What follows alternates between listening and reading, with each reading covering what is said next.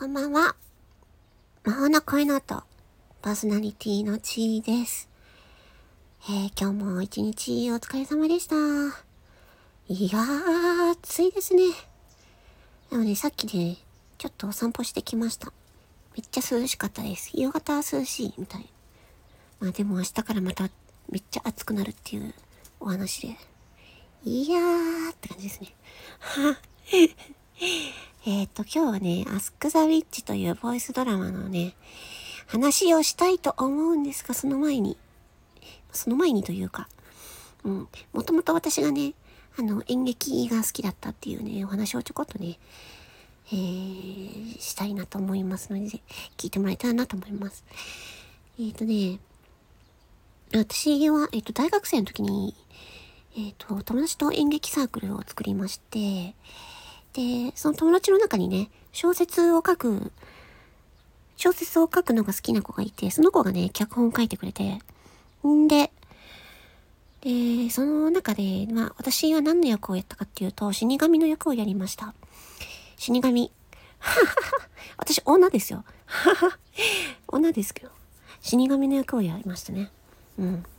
えっとね、なんか、世紀末、わかります？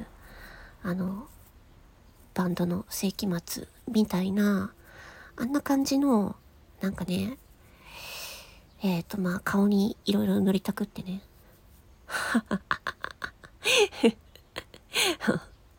世紀末みたいな感じの死神の役でね、出ましたね。その時は私はもう死神なんで、悪役として、唯一の悪役として出ましたね。うん。その時は、えっ、ー、とね、その住んでるところの、えー、ね、なんか大きいコンサートホールがあって、そこのなんか演劇の、演劇フェスに出たんですよね。そうそう。それでなんか、ああ、演劇ってやっぱ面白いなと思ってね。うん。で、まあそっからなんかいろいろそうそう、三谷幸喜さんに出会って、出会ってっていうか、三谷幸喜さんの作品に出会って、で、三谷幸喜さん自身が、えっ、ー、と、演劇、ね、舞台の人だったっていうことを知って、興味を持って、で、そこから、三谷幸喜さんの作品をいろいろ見たんですよね。えっ、ー、と、まあ、古畑任三郎も見たし、うんと、王様のレストラン。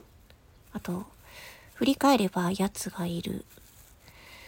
えーと、あと、あのー、なんだったっけ？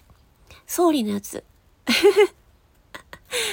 総理のやつ。タイトル忘れた。総理のやつと、あと、あれ、えっ、ー、と、ダウンタウンの浜ちゃんがやったやつ。それもタイトル忘れた。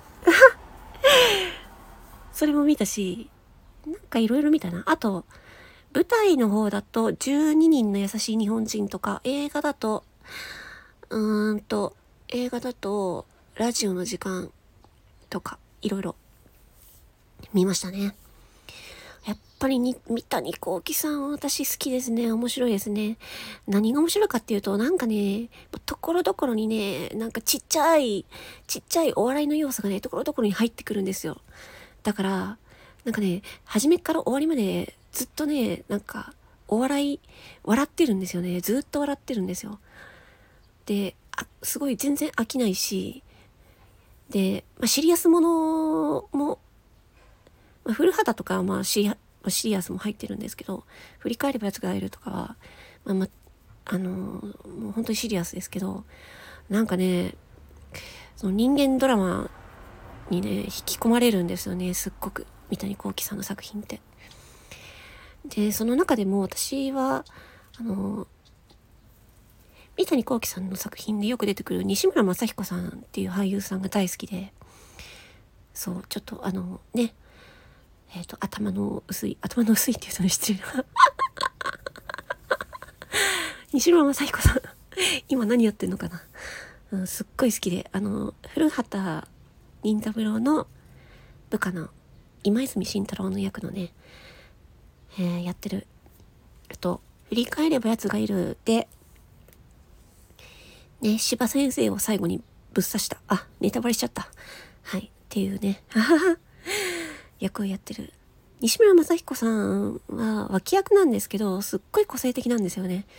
なんかね、三谷幸喜さんの作品って、脇役の人たちがみちゃ、みんなね、個性的なんですよ、すっごい。うん。あとはね、好きな俳優さん、白井明さんとか、ちょっとマニアックですね。あと、伊藤俊人さんとか、ちょっと亡くなられちゃったんですけど、まあ、そのあたりの、もう脇役俳優さんがね、すっごい個性的なんですよね。皆さん。まあ、そんな感じでね、まあ、三谷幸喜さんが好きなんですけど、で、まあ、なんと偶然なことに、その、私が今出ている、えっ、ー、と、ボイスドラマ、アスク・ザ・ウィッチの脚本監督されているゴリアスさんも三谷幸喜さんが好きだということでね。えっ、ー、と、前に、その、古畑任三郎の声劇の作品もね、出されていて、おっと思って。私も、三谷幸喜さん好きですって言うでね、気が合いまして。ははは。うん。で、まあね、いろいろ。で、それで、スタンド FM で、シチュエーションボイスをに参加させていただいて、で、そっからのつながりでね、アスクサビッツというボイスドラマにね、参加させていただくことになりました。いやー、本当にね、まあ、人生、本当に何があるかわかんないなって思いますね。やっててよかった。本当にやっててよかった。で、今回もね、アスクザウィッチの新しい作品がね、えー、6月25日の土曜日夜8時にね、リリースされます。それもね、えっ、ー、とね、内容はね、すごい、あの、シリアスなんだけど、でも、すごいね、明るくて前向きな感じになってる。で、その、私、目口っていう魔女の役やってるんですけど、まあ、その魔女の役の設定がね、あの、私に似てるんですよ。ロックが好きで、甘いものが好きで、超めんどくさがり屋っていう。その辺はね、ゴリアスさんがね、私のことをマニアックにね、調べていただいて、多分、多分ですけど。で、設定を加えていただいたと思うんですけど。まあ、そのおかげでね、なんか私はね、すっごいもう、生意気な、めっちゃ生意気な魔女の役をね、思いっきり演じさせていただいて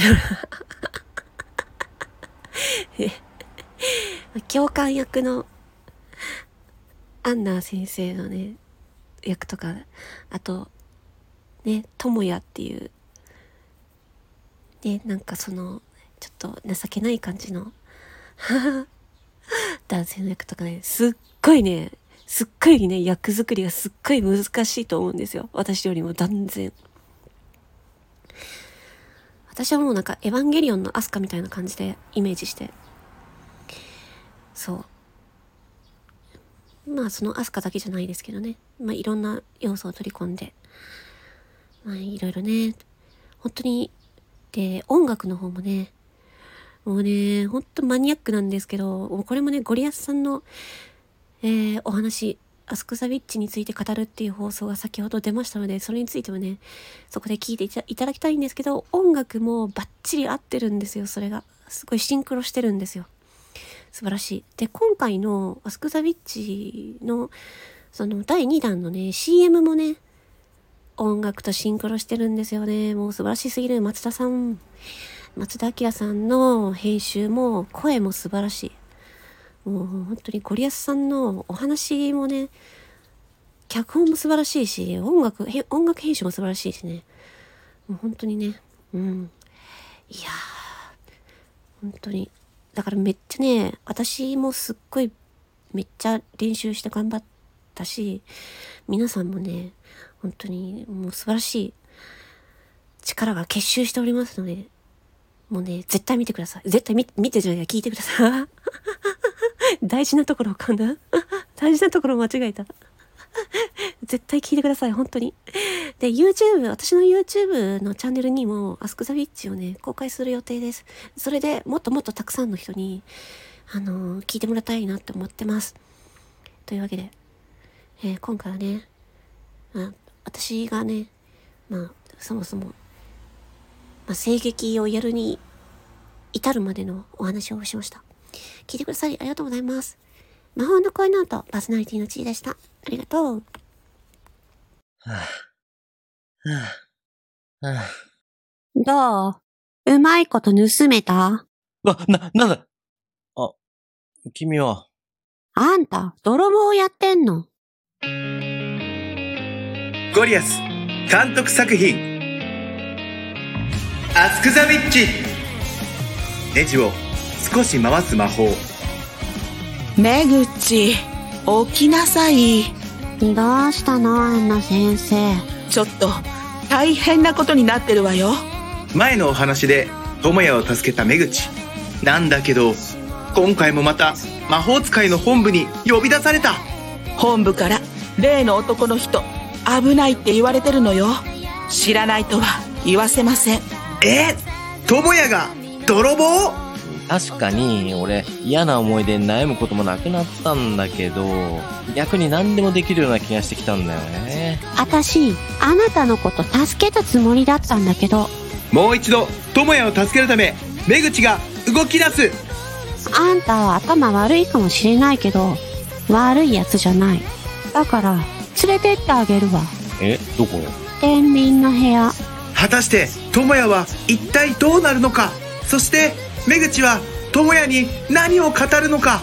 アスクザビッチ。ネジを少しだけ回した時に見えなかったものが見えるかも